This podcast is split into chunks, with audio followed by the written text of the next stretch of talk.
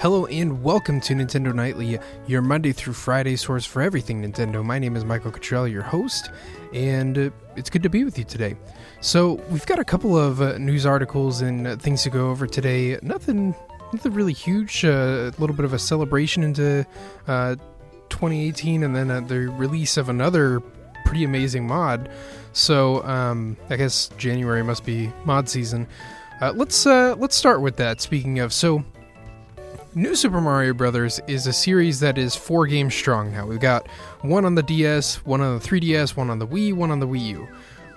They're very safe games for Nintendo. I mean, the first one was a return to form for Mario, the first classic style Mario Brothers game we had seen in quite some time. And then after that, they had released the Wii one, which incorporated a four player co op, and that was pretty amazing. The 3DS one had this weird coin thing to it that I didn't really um, jive so much with, but you know, it's it was kind of a cool concept. And uh, the what was it? Uh, the Wii U one was, I think, the the safest and least creative game I've seen in a very, very, very long time, especially from a company like Nintendo that has a much better track record with these things.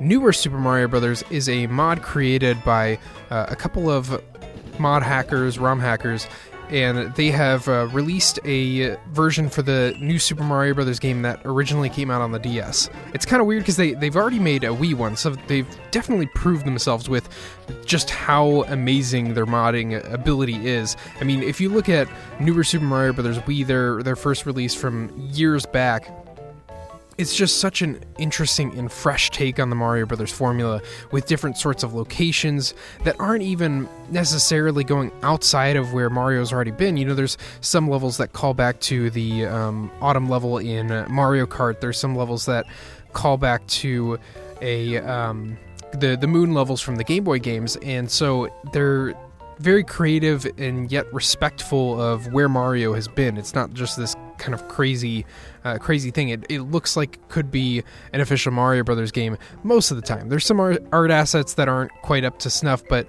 you know it's it's a mod. So what do you what do you expect? What do you expect? These guys are doing it out of the. It's a labor of love. They're not getting paid a, a ton of money to do it. So. Um, this DS ROM hack is out.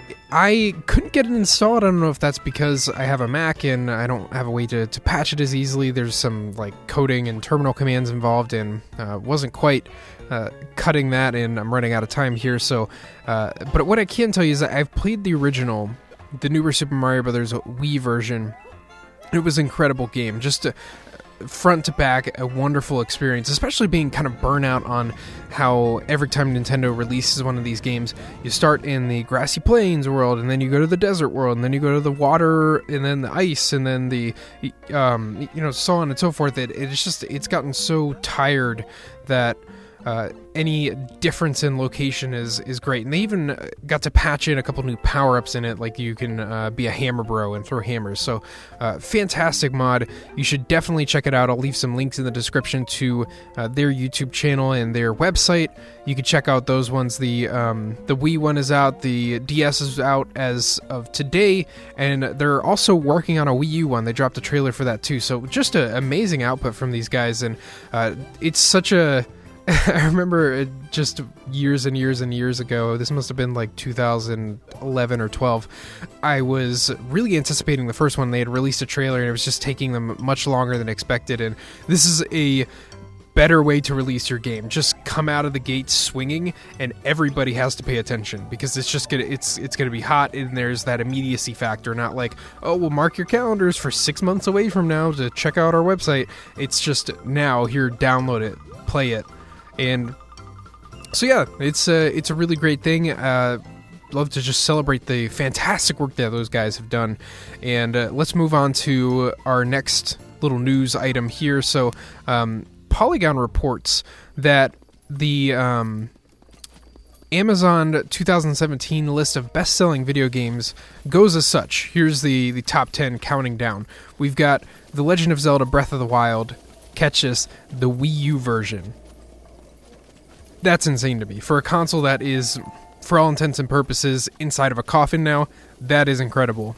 Then we've got Pokemon Ultra Moon and Pokemon Ultra Sun at uh, 9 and 8, respectively.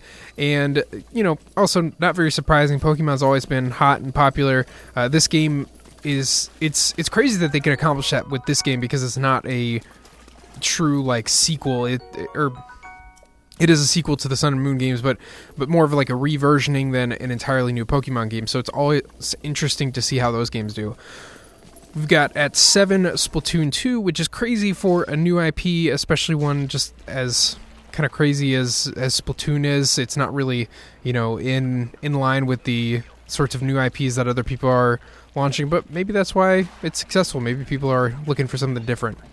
Uh, Call of Duty, of course, makes its debut at uh, spots 6 and 5 for the Xbox One and PS4 versions. You see the PS4 version selling better. I would imagine that the frequent marketing deals that Sony has with Activision are what's populating that and bringing more sales over there and just the you know the the juggernaut position that they're in with the PS4 as opposed to the Xbox One.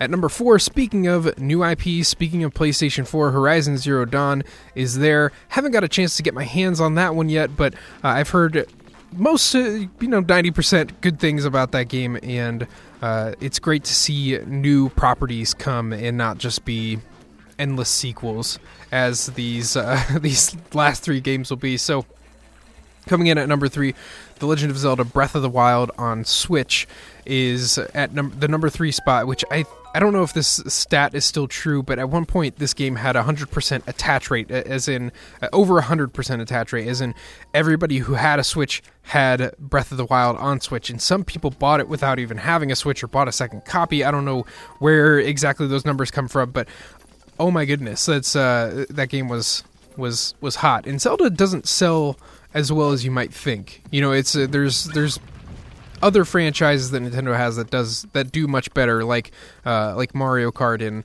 Pokemon and the mainline Mario series. So speaking of Mario Kart, Mario Kart 8 Deluxe on the number two spot, which is just insane to think about. That was a Wii U port with like a couple of new features and uh, things that were put in it. So um, just super super bonkers to think that this is the game that that that's going to make the number two spot on Amazon. And uh, last off, we've got it. You probably guessed it. Super Mario Odyssey. Uh, this is crazy because you know Breath of the Wild had that long lead time from March until the end of the year. Super Mario Odyssey just came out in October.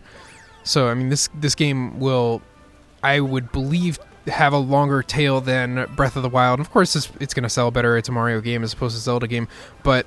Uh, Mario Mario Odyssey is fantastic. I just finished the the first like ending of the game. I've got like 200 something moons out of uh, I think like 830 and yeah, it's it's a fantastic game. Would highly recommend. Really, all the, all these games that I've played, uh, uh Splatoon two. So Splatoon two, you'd, you'd want to check out reviews and see if it's a right fit for you. There's some weird problems with that game, like the online multiplayer uh, not always being available, and just other strange things like that. So check on that one. But um, but Breath of the Wild, Mario Kart 8 Deluxe, Mario Odyssey, there's something to like for most people there. I I, I haven't really met people yet that were like, ah, oh, just I I regret buying those. um, so yeah, that's uh, some things to note here. This isn't like the best-selling period. These numbers get harder to track. There's some firms that, that do this sort of tracking as uh, as their profession and sell that marketing information to um, those parties that are interested. And sometimes those figures will be disclosed by uh, the publishers that are selling the games, but usually it's only they only share when they're they're good news. So. Uh, we'll we'll keep a lookout for Nintendo's next investor call where they'll divulge more specifics and numbers for this, but uh, it's just kind of a, a, look in. You know, Amazon is one of the. I, I, don't know if it is the largest retailer, but it is one of the largest for sure, coming for the number one spot. They're trying to take over the world. So this is a pretty interesting look at. Uh, how Nintendo did this year. I mean, just what a what a bounce back. I mean, to, to think that we've got a Wii U game that's in the top ten on the charts is just kind of crazy. Uh, not to mention a 3DS game, you know, yours truly here predicted the, the death of the 3DS as soon as the Switch came out. Now, we don't see too many titles coming out for 2018, so I might have just been a year off, but crazy that the 3DS is still kicking on that list.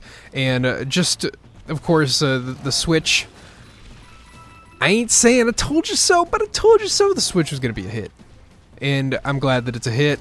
Uh, it's a fantastic product. I think it's going to keep selling like hotcakes, and uh, that means just bigger and better games for us. And not to mention that, uh, also I've seen there was a Gamasutra article that was posted where the Enter the the Gungeon developer was saying that uh, sales have surpassed all expectations on the Switch. Uh, it sold uh, 75,000 units on Switch in just two weeks, and so um, that that whole like indie thing that's that's not just happening with the drought of Switch games. It's just indie games are sticking there, and I imagine that for for those who have Switch as their second system, that's just a thing that um, that they're using to play all of their indie games on because it's it's handheld. There's that extra utility, and if they want to play it on the TV, they can put it up there. Uh, so indie games just do really well on the Switch, and that's also really good for the console. Because so if even if third parties don't jump on, you've got the strong first party Nintendo offerings and the indie offerings. And honestly, I mean,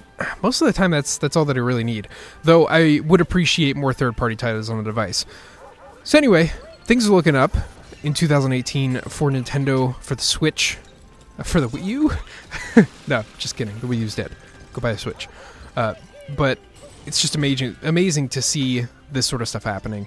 And so uh, that is our news and our show for today. Thank you so much for joining me, and uh, let me know what kind of critiques and comments you have for me in the comments section, or you can go to thebentoblock.com slash Nintendo Nightly to leave any feedback, any questions, anything like that there. But if you're watching the YouTube version of this, let's talk in the comments section. What do you think of this success? Do you think it's just kind of a fluke and that the Switch is going to go downhill from here, or do you think this is indicative of, of like a, a, change in the industry that that handhelds are kind of making a comeback, or just is this such a fantastic idea that it's existing outside of our our logic and what should make sense? Love to know what you think and I'll see you tomorrow uh, with some more Nintendo goodness.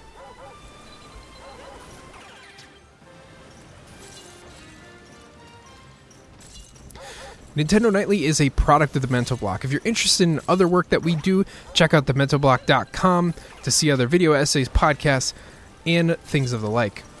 If you want to support the show further, we have a Patreon page accepting donations if you would find it in your heart to give. If not, that's totally cool. We're going to try and monetize in uh, a bunch of different ways and hopefully enough of those glom together so that we can make this a bigger and better show. Thank you so much for tuning in again. I'll see you tomorrow.